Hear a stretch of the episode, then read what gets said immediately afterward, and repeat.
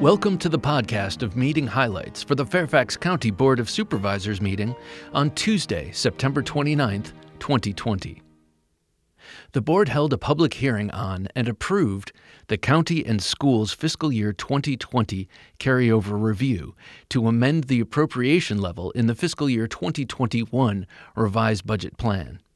Carryover is the reappropriation in the current fiscal year of previously approved items in the previous fiscal year, such as outstanding encumbered obligations, unencumbered commitments, and unexpected capital project and grant balances. Additionally, the carryover package may include funding for other one time items approved by the Board of Supervisors that are not included in the adopted budget. The Board authorized public hearings on a proposed amendment of the lease with Coxcom LLC regarding antenna towers on county owned property for the provision of telecommunications services for public use.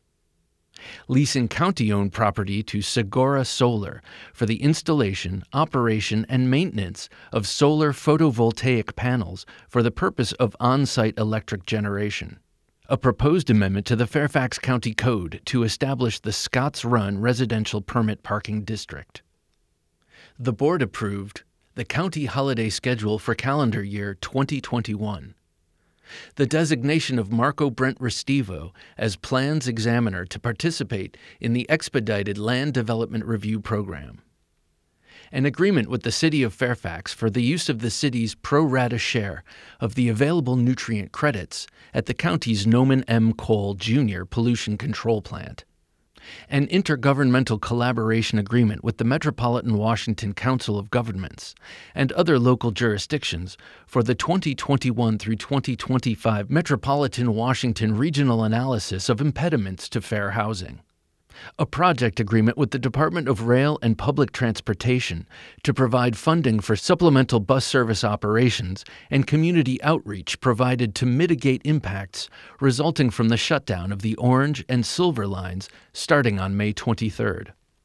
A project administration agreement with the Virginia Department of Transportation for intersection improvements at Fox Mill Road and Pinecrest Road the county's Title VI program for fiscal year 2021 through 2023 for the Federal Transit Administration. That's all for this podcast of meeting highlights for the Fairfax County Board of Supervisors. Thanks for listening. For more information about the Fairfax County Board of Supervisors, including full meeting minutes and documents, visit the county website, fairfaxcounty.gov. This podcast is produced by the Fairfax County, Virginia government.